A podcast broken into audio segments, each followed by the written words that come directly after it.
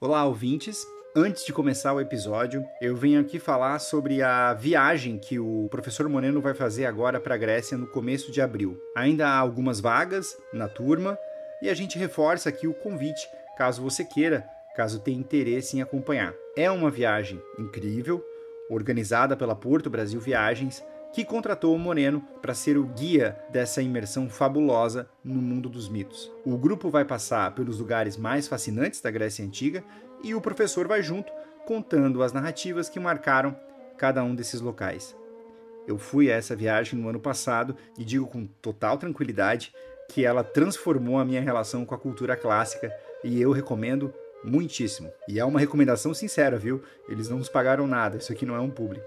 O link para saber mais está na descrição deste episódio.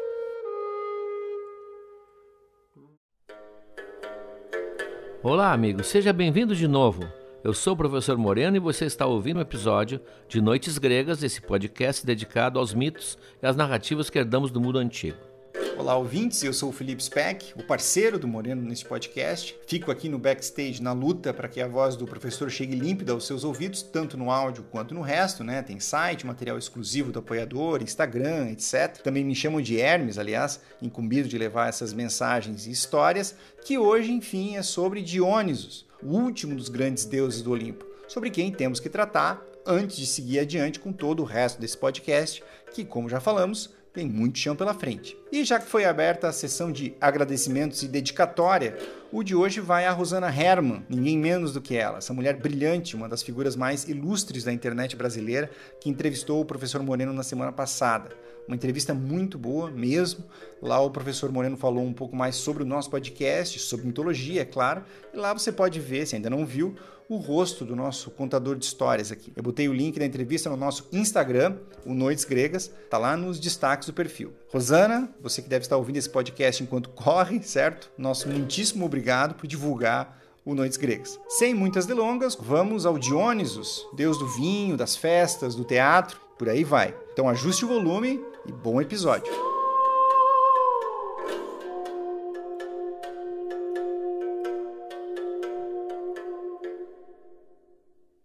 Bom, vamos falar hoje do último deus que subiu ao panteão grego, o último deus que entrou para a seleção do Olimpo, Dionysos, ou se quiserem, Dionísio, ou se quiserem, Dioniso.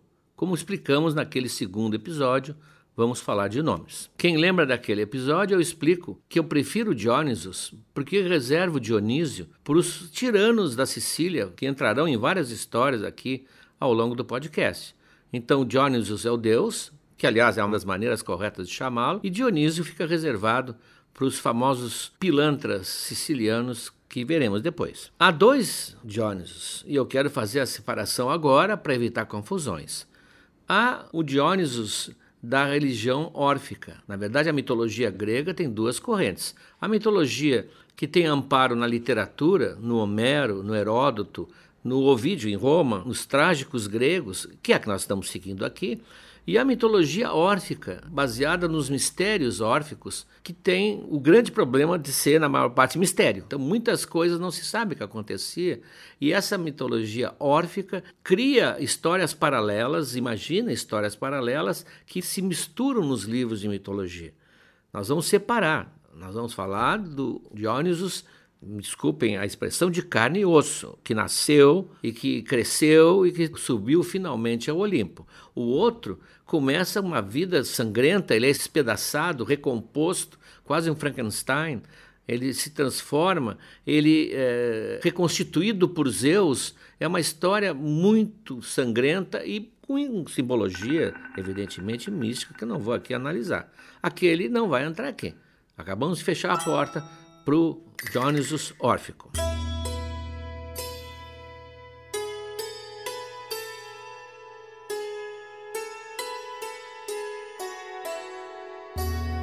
O nosso Dionysos nasceu. E nasceu, e como a maioria dos casos na mitologia grega, ainda bem, o seu nascimento é explicado. Nós não temos, como nós já vimos, deuses incriados que vieram do infinito. Eles nascem, muitas vezes conhecemos até o parto, como conhecemos o parto do Apolo, da Artemis, a, da Atena, a, da cabeça do Zeus. Portanto, o Dionysos tem registro, tem passagem no hospital. Mas é um nascimento fora do comum. Zeus, com aquele seu olhar cúpido, lúbrico, com que ele olha as jovens aqui embaixo na terra, isola, seleciona ou se encanta com a princesa Sêmele. A princesa Sêmele é filha de Cadmo, o rei de Tebas, o que fundou Tebas, portanto a ação passa muito próxima a Tebas, e de Harmonia, que nós já vimos, a filha de Afrodite e Ares. Ora, isso cria um interessante problema.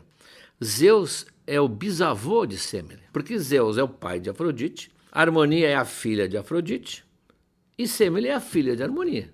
Isso não atrapalha Zeus, ele não pensou nisso, não levou em consideração.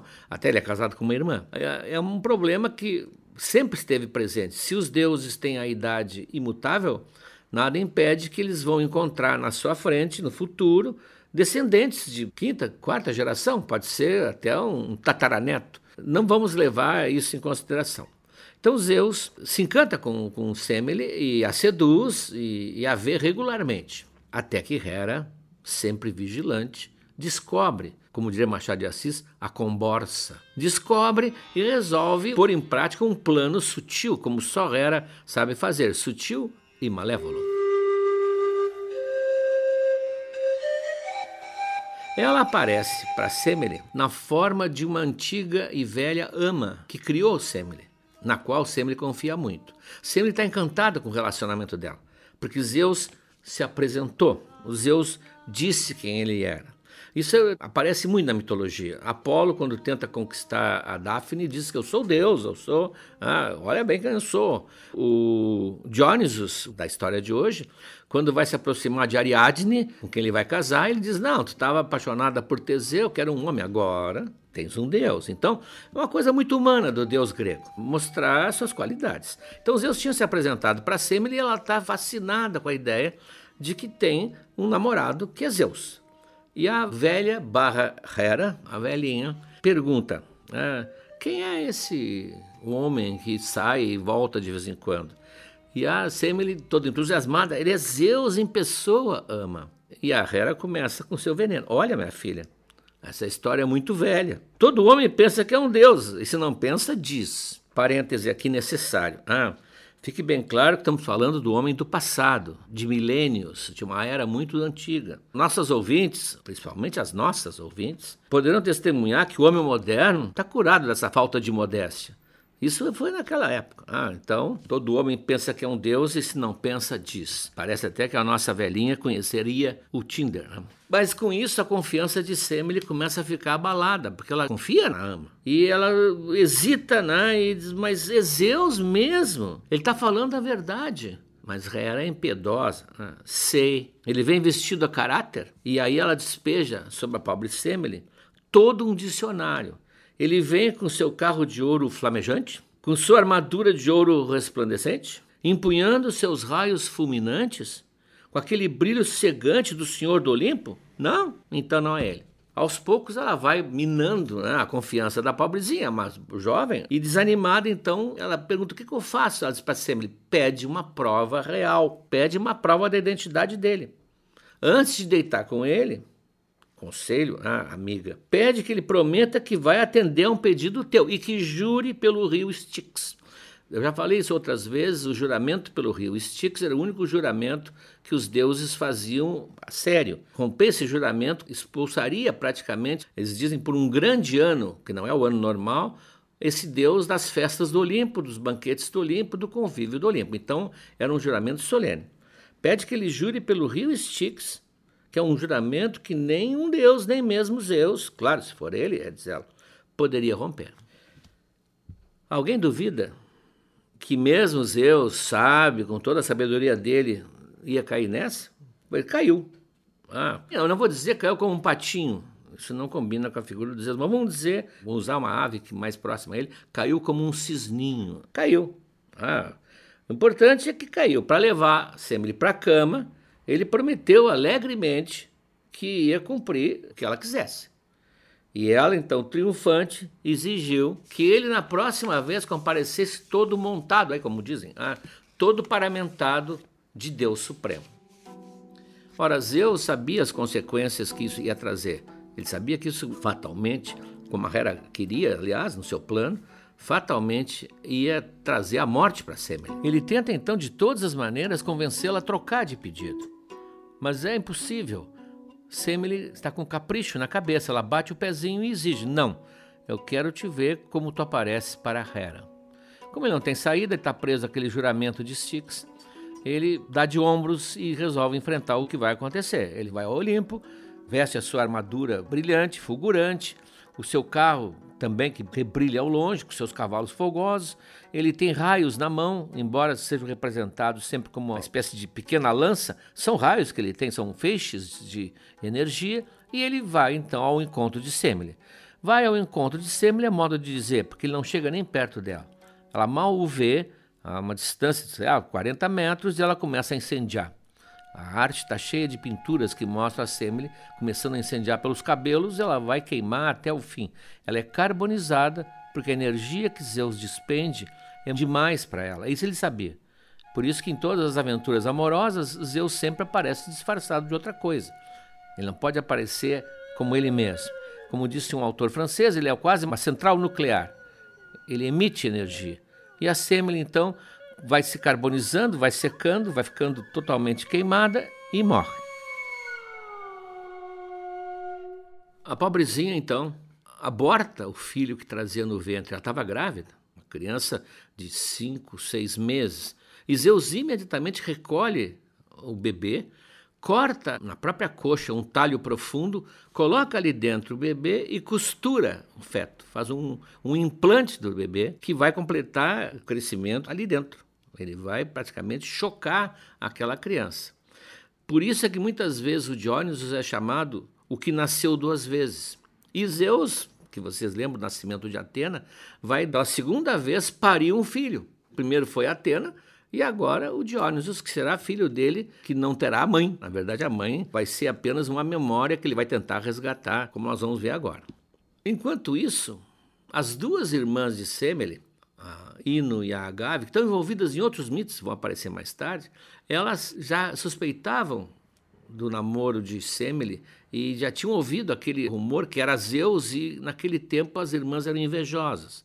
Então elas estavam ardendo de inveja e quando acontece essa desgraça, então elas passam a caluniar a pobre irmã morta. Então elas dizem, não, ela dormiu com alguém e aí para esconder isso, ela criou essa história fantástica, essa mentira de que era Zeus o seu companheiro e até que Zeus ficou incomodado, né? Porque isso feria a sua reputação, pode imaginar a reputação de Zeus, né? Feria a reputação de Zeus e fulminou-a com raio. Ela simplesmente foi castigada por Zeus por ter criado aquela mentira. Isso vai deixar a Sêmele muito mal falada depois de morta. A sua memória fica manchada com essa reputação duvidosa, tanto que Dionysos depois, quando ele sobe ao Olimpo, ele vai tratar de limpar essa versão da sua mãe, mostrando que realmente era Zeus o seu companheiro. Mas veremos depois. Bom, o Zeus, então, quando nasce a criança, quando chega a termo, que nem a cabeça dele abriu para que Atena nascesse, quando o nenê chegar a termo, não sei como é que Zeus percebeu, ele descostura, ele abre a sutura da coxa e está ali uma bela, um menino, que ele imediatamente entrega para o Hermes, para que ele leve escondido para as ninfas numa caverna remota, criarem essa criança sem que Hera descubra. Porque Hera, lembram, punia não só as namoradas de Zeus, mas também a prole, que daí nascia. Onde? Onde fica essa caverna? Bom, se formos levar em consideração os guias turísticos da Grécia, deve ter umas quarenta dessas cavernas, não? Mas o que mais serve à coerência da história é que essa caverna fique no Monte Citeron, na Beócia, que fica perto de Tebas e perto de Eleusis, onde haverá depois os mistérios órficos. Então ali, nesse Monte Citeron, que vai ser muito mencionado aqui, porque muita coisa estranha acontece naquele monte, como nós vamos ver, ali, numa caverna, a criança vai ser tratada e criada pelas ninfas com um supervisor, um velho sátiro barrigudo, Sileno, beberrão, como todo sátiro, portanto, um ótimo mentor para o Dionysos, um velho sátiro que vai cuidar da criação dele e ao qual o Dionysos vai se afeiçoar muito. Ele o trata quase assim como um padrasto, um amigo, um mentor, que ele vai sempre proteger porque realmente cuidou dele.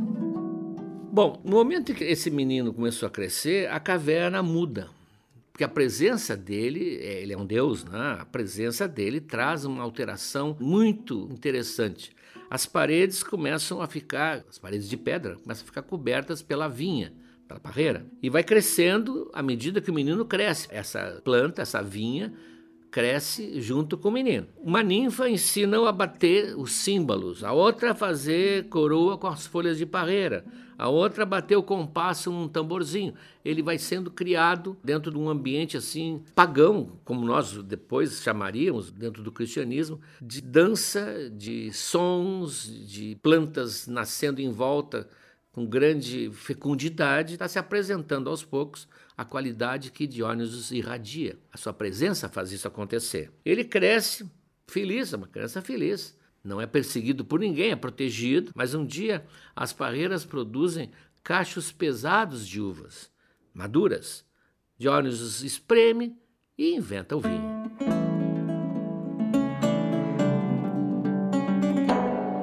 Ele é o inventor do vinho. Por isso o povo grego tem uma grande gratidão a ele. Ele deu o vinho, Atena deu o azeite de oliva e Aristeu, que é um outro personagem, deu o mel, a tríade da alimentação sagrada dos gregos. O azeite, o vinho e o mel.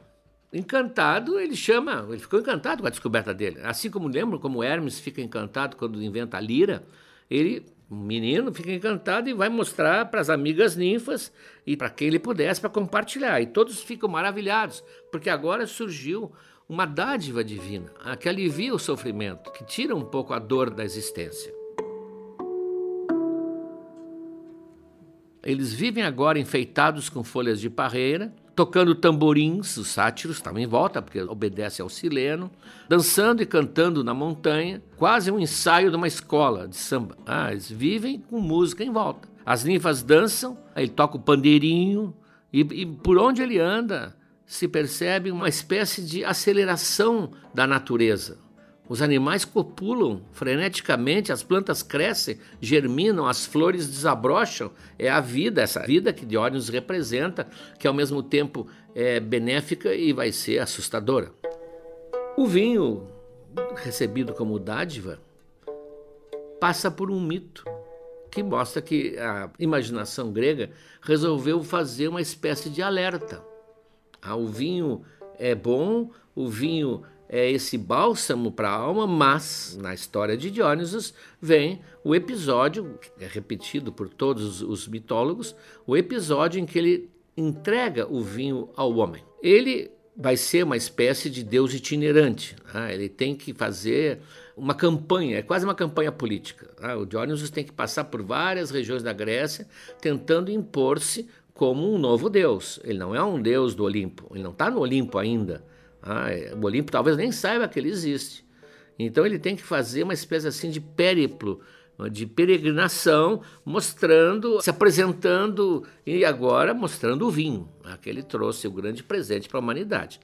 Então, perto de Atenas, ele encontra um fazendeiro, Icário, que vivia num campo junto com a filha dele, solteira, a Erigone. E ele muito bem recebido pelo fazendeiro, muito amistoso. Depois da visita, quando ele vai se despedir, ele dá uma muda da videira, da parreira. Quem conhece a muda de parreira é como se fosse um gravetinho, né? Não, não é muito grande. É um graveto cortado da parreira mãe. E ele ensina, dá instruções de como plantar e como esperar que as uvas cresçam e como fazer o vinho. Então a ideia é que ele está espalhando, disseminando o que mais tarde será a sua grande contribuição para a vida das pessoas. O Icário então planta, espera o tempo. Tem versões que já dizem que o Dionysos deu um vinho direto, mas não, não combina com a história. Ele planta. E quando chega a época da colheita, ele colhe, ele faz vinho e prova e acha maravilhoso, bem como tinha dito Dionysos. Então ele faz a primeira safra de vinho, digamos assim, e chama os vizinhos, alguns dizem que ele vai viajar até outra cidade, não importa, ele vai mostrar para as outras pessoas. E eles acham assim uma descoberta e começam a tomar à vontade sem, diz o mito, diluir na água. O que quer dizer isso? É um pequeno parêntese. O grego não tomava vinho puro. Já fizeram especulações de que o vinho grego fosse muito forte, então eles tinham que diluir, mas os técnicos dizem que não havendo destilação, Havendo só fermentação, nenhuma bebida pode passar dos quatorze graus de álcool. Nunca seria um vinho tão forte assim. Era o costume de diluir. Alguns diziam que era três partes de água e uma de vinho. Na Odisseia chega a falar em vinte partes de água e uma de vinho, mas isso é exagero, foi algum equívoco de cópia. Mas entre três a quatro partes de água e uma de vinho, ou como dizia um outro autor, cinco partes de água e três de vinho, fazendo uma pequena proporção, é assim que eles faziam. Havia uma mistura, qualquer jantar, qualquer banquete, alguém misturava isso naquela terrina grande chamada de cratera, que depois virou a cratera do vulcão, e as pessoas iam ali e serviam-se com a sua xícara, seu copo, com a sua taça. Isso é muito importante, eles não tomavam vinho puro, eles achavam até que vinho puro matava. Tem um rei que se suicida tomando vinho puro. Ah, isso até é muito importante frisar, porque no episódio de Ulisses, quando nós vamos ver, quando ele embebeda o Ciclope, ele dá para o Ciclope vinho puro. Então o Ciclope tem que tombar mesmo bêbado, porque ele recebe o vinho sem essa diluição. Então esses primeiros que provaram a bebida não tinham essa noção. Notem como o mito introduz uma ideia de moderação. Ah, o mito é sempre educativo. E eles ficam surpresos com os efeitos, né? Começaram a ficar felizes, confusos, ficaram tontos, que não sabem porquê, a visão também fica perturbada, a língua começa a enrolar, mas por outro lado também ficam eufóricos, né? Eles estão nessa confusão de sentimentos que eles nunca tinham tido. Alguns caem no chão, alguns caem vomitando, ah, normal.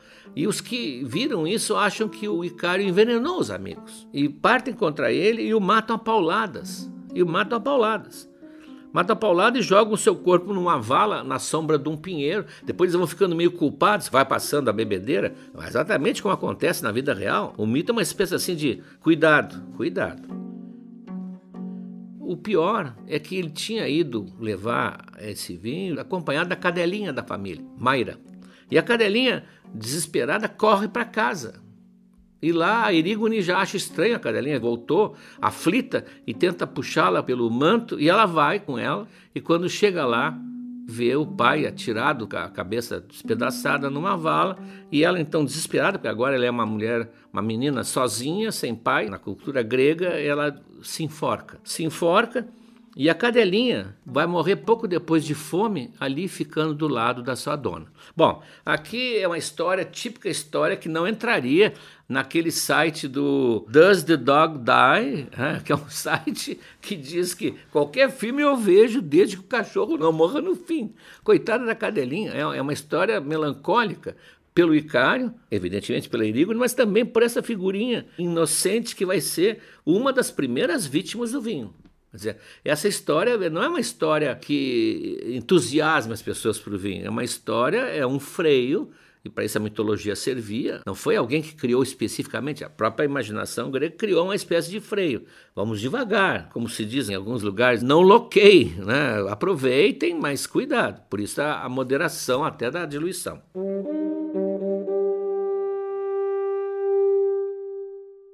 Um mito muito famoso do Dionysos, na sua juventude ainda, quando ele não era ainda totalmente um candidato ao Olimpo, é o seu encontro com os piratas do Tirreno. Ele quer ir até Naxos, que é uma ilha, aliás, uma ilha onde mais tarde ele vai encontrar a Ariadne. Ele quer ir até Naxos, mas ele é um jovem, seus dezenove, dezoito anos, belíssimo, aliás, como é sempre descrito o Dionysos, e está na beira da praia procurando uma maneira de chegar até lá, algum transporte, e um naviozinho, um barco, pirata, se aproxima e ele diz, eu quero ir para Naxos. E eles então, sim, prontamente, pode subir, mas claro que eles viram, não perceberam que era um deus, né? Mas viram um jovem lindo, com cabelos encaracolados, com um manto púrpura, e a ideia vai logo em seguida levá-lo para a Ásia, vendê-lo como escravo, ou, como ele parece ser alguém de uma família real qualquer, descobrir de onde ele veio e pedir um resgate. Pirataria é muito comum ali naquela região. Eles não desconfiam das coisas. As pessoas às vezes são cegas para os sinais divinos. Eles tentam amarrá-lo, amarram as mãos e põem grilhões e as cordas escorregam e caem no tombadilho. Os grilhões também. Isso deveria ter servido de aviso. Mas eles são gananciosos e tentam de alguma maneira dominar esse jovem. Só o timoneiro, talvez o único que tinha o olhar mais agudo, disse, não, não é um homem, isso é um deus, eu não sei qual é, mas tem um deus aí. Inclusive, essa cena foi usada por aquele poeta americano, Ezra Pound, no seu Cantos. Tem essa cena exatamente, nós vamos reproduzir no material exclusivo a narrativa poética que ele faz. Não sei que Deus está aí, mas um Deus está. Os outros não querem saber, são piratas mais rudes e tentam, de alguma maneira, dominá-lo, e aí a coisa começa a acontecer. Isso é um episódio em que aparece exatamente os poderes de Dionysos. Surge, subitamente enrolado no mastro, uma videira, uma parreira, com cachos de uva, e que se espalha pela vela toda e vai descendo, e uma planta, aquela trepadeira, a Hera, que também é uma das folhagens características de Dionysos, se enrosca nos remos, no guarda-corpo do tombadilho, e começa a se ouvir sons de flautas variadas e tamborins, e a população subitamente se dá conta que não é um ser comum, não é um jovem mortal, e que eles deveriam ter ouvido o timoneiro.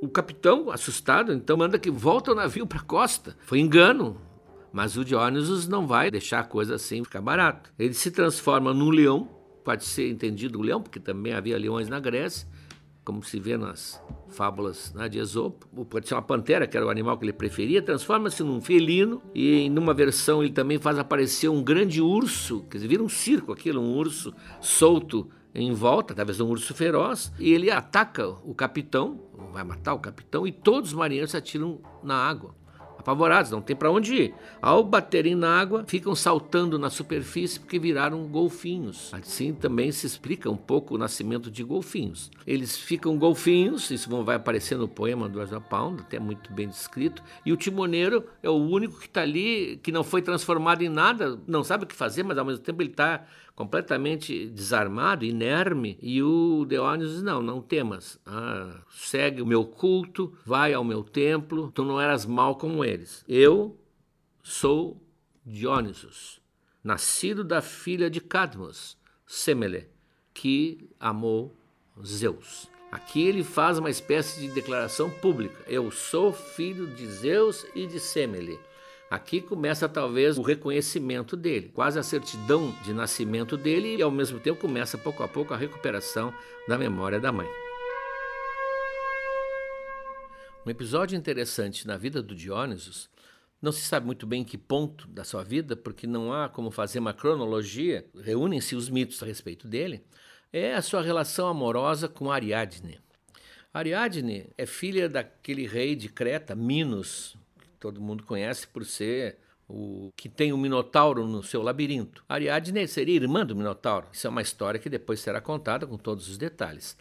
E quando Teseu, que é um herói grego por excelência, é quase um segundo Hércules, vai a Creta e mata o Minotauro, ele é ajudado exatamente por Ariadne, porque ela, ao ver ele descer do navio, junto com os jovens que choravam porque iam ser trancados no labirinto, ao ver aquele jovem altaneiro, valente, corajoso, com um olhar brilhante, porque ele estava lá decidido que ele ia liquidar com aquele monstro, ela se apaixona por ele na mesma hora. E ela o procura à noite e diz, olha, eu sei como chegar ao coração do labirinto, sei como chegar onde tu queres chegar no Minotauro. Eu te ajudo, com uma condição, tu me levas daqui, que eu não quero mais ficar aqui em Creta, Creta é uma ilha, né? Tu me levas daqui e casa comigo. E o Teseu concorda, até hoje discute-se o caráter de Teseu, se ele estava falando sério, não estava, isso é uma coisa que cada época tem um julgamento a respeito. Ele concorda e ela dá o famoso fio de Ariadne, que é um fio especial, que não só vai permitir que ele entre no labirinto e saia, porque isso aí até um rolo de barbante comprado no armazém lá do sítio do Pica-Pau daria para fazer. Aliás, quando a Emília entra, ela leva dois carretéis de linha, emenda um no outro, isso é banal. Mas não só o fio permite entrar e sair, como o fio, o novelo, procura o Minotauro. É quase que um novelo teleguiado que Dédalo deu para a Ariadne. Todos esses nomes você vai ver quando examinarmos a história fantástica né, do Minotauro. Com isso, Teseu entra no labirinto, todo mundo sabe, mata o Minotauro e sai vitorioso com a espada ensanguentada, e ele e os seus amigos de Atenas, mais Ariadne, fogem à noite com seu navio, furam o casco dos navios cretenses para não persegui-los, e conseguem escapar na escuridão. O primeiro ponto em que eles aportam é a ilha de Naxos, que já foi mencionada em relação a Dionysos. vai ser um dos centros dos seus santuários. E ali Teseu e Ariadne têm a primeira noite de amor. De manhã, quando Ariadne, ainda embalada pelo prazer daquela noite, acorda, abre os olhos, ela não vê mais Teseu a seu lado e olha no horizonte, o navio de Teseu se afasta celeremente. Ela foi abandonada. Tem até uma ópera com esse nome, a Ariadne Abandonada. Ela foi abandonada, foi traída, vilmente enganada, e ela então, com os olhos cheios de lágrimas, num lugar que ela não conhece, absolutamente sozinha, ela procura alguma forma de se matar, algum lugar alto onde ela possa se atirar, ou uma árvore, mas ela não tem uma corda para se enforcar, e ela chora, chora, até que ela, exausta, adormece de novo. Ela acorda com sons de símbolos, de pandeiros, de flautas, e vozes e cânticos. Ela não sabe muito bem o que está acontecendo e vê chegar uma procissão. Essa procissão é nada menos do que Dionysos, com seu séquito de sátiros, com os animais, ele num carro puxado por panteras, com as mênades, que nós vamos ver no próximo episódio, aquelas companheiras terríveis, que nós conhecemos com o nome de bacantes também, e ele se aproxima, se ajoelha e diz: Ariadne, tu vais ser a minha mulher. Ela não, não sabe quem ele é, porque Dionysos, não esqueça, é um deus que está se apresentando, e a frase que um escritor pôs na boca dele é maravilhosa. Por muito tempo, Ariadne, foste a triste namorada por Teseu, para agora tornar-te a amante entusiasmada de Dionysos. Ele te mantinha entorpecida pelo inverno, eu agora vou te trazer a alegria da primavera. Tu tinhas um homem, agora tu tens um deus. Bom, Ariadne, evidentemente, tornou-se uma das mulheres mais felizes da mitologia grega e vai chegar, inclusive, a ir para o Olimpo, juntamente com seu novo marido.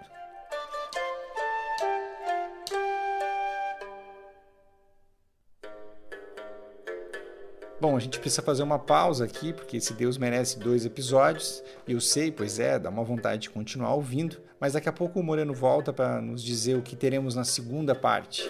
Mas deixa eu só anunciar os materiais exclusivos antes, que hoje está caprichado. Para começar, uma das coisas mais bacanas dos diálogos do Luciano de Samosa, que a gente costuma trazer aqui nos materiais exclusivos, né, é que eles dão uma textura aos deuses, certo? Eles deixam o deus menos flat, mais round, digamos assim. O primeiro texto é um desses diálogos em que certo dia o Poseidon quer falar com Zeus, vai pedir autorização para o Hermes, só que o Hermes nega o pedido, porque naquele momento o Zeus estava se recuperando do parto de Dionysos, foi feito na coxa. O Poseidon fica intrigadíssimo e o resto só lendo, porque é maravilhoso. Outro texto exclusivo. A gente contou aqui a história da Ariadne quando ela é abandonada na ilha de Naxos por Teseu, certo? Só que antes do Dionysos chegar, na verdade, tem uma divindade que vem até Ariadne e acalma ela. E diz que Teseu não era homem para ela e que tinha coisa muito melhor no mercado. É um material exclusivo, tem um texto do Moreno que narra mais detalhes desse abandono e conta quem é essa divindade que vai a Naxos. Aliás, parêntese aqui. A história do Teseu a gente já contou no curso de Mitologia na Arte, que é um material exclusivo para os nossos apoiadores. E tem também um autor que eu não conhecia, das dezenas de autores que eu estou descobrindo na produção desse podcast, que é o Pound. A gente traz um trecho do Cantares, que o Moreno mencionou, que trata daquele encontro do Dionysos e os piratas do Tirreno. E tem também, é claro, algumas representações do Dionysos mundo afora. Quem apoia o podcast da modalidade Deus, além desses materiais exclusivos, também acompanha o nosso curso Mitologia na Arte.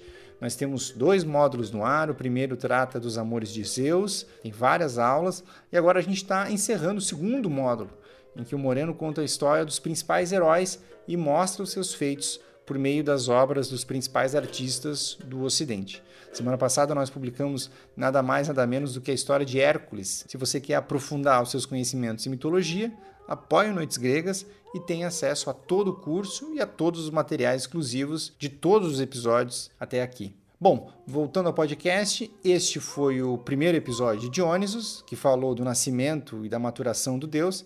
Agora, diz Moreno, o que iremos ouvir no próximo episódio? No próximo episódio, nós vamos ver em que se transformará Dionysos. Até aqui ele é um adolescente com poderes, já que ele é divino, mas nós vamos ver a figura que vai se criar cercado por um grupo extremamente violento, extremamente ambivalente, porque por um lado é o prazer, é a dança, é a libido, e por outro lado é a morte, é o homicídio.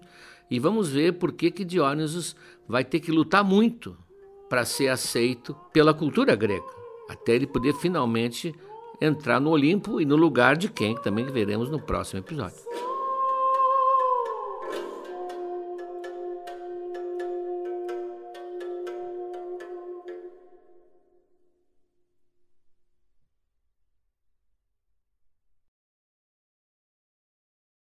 Olá, amigos! Chegamos agora ao terceiro ano do Noites Gregas. Já contamos muitas histórias, mas tem muito mais pela frente. Tem toda a Ilíada, a Odisseia, as Metamorfoses de Ovídio e muitas outras coisas. Mas para que a gente consiga seguir em dois mil e vinte e três, para produzir esse podcast que nos dá muito prazer, mas também muito trabalho, nós precisamos do apoio de vocês. Acesse noites gregas ponto com ponto br barra apoiar. O link está na descrição desse episódio. E veja como você pode ajudar. Um abraço.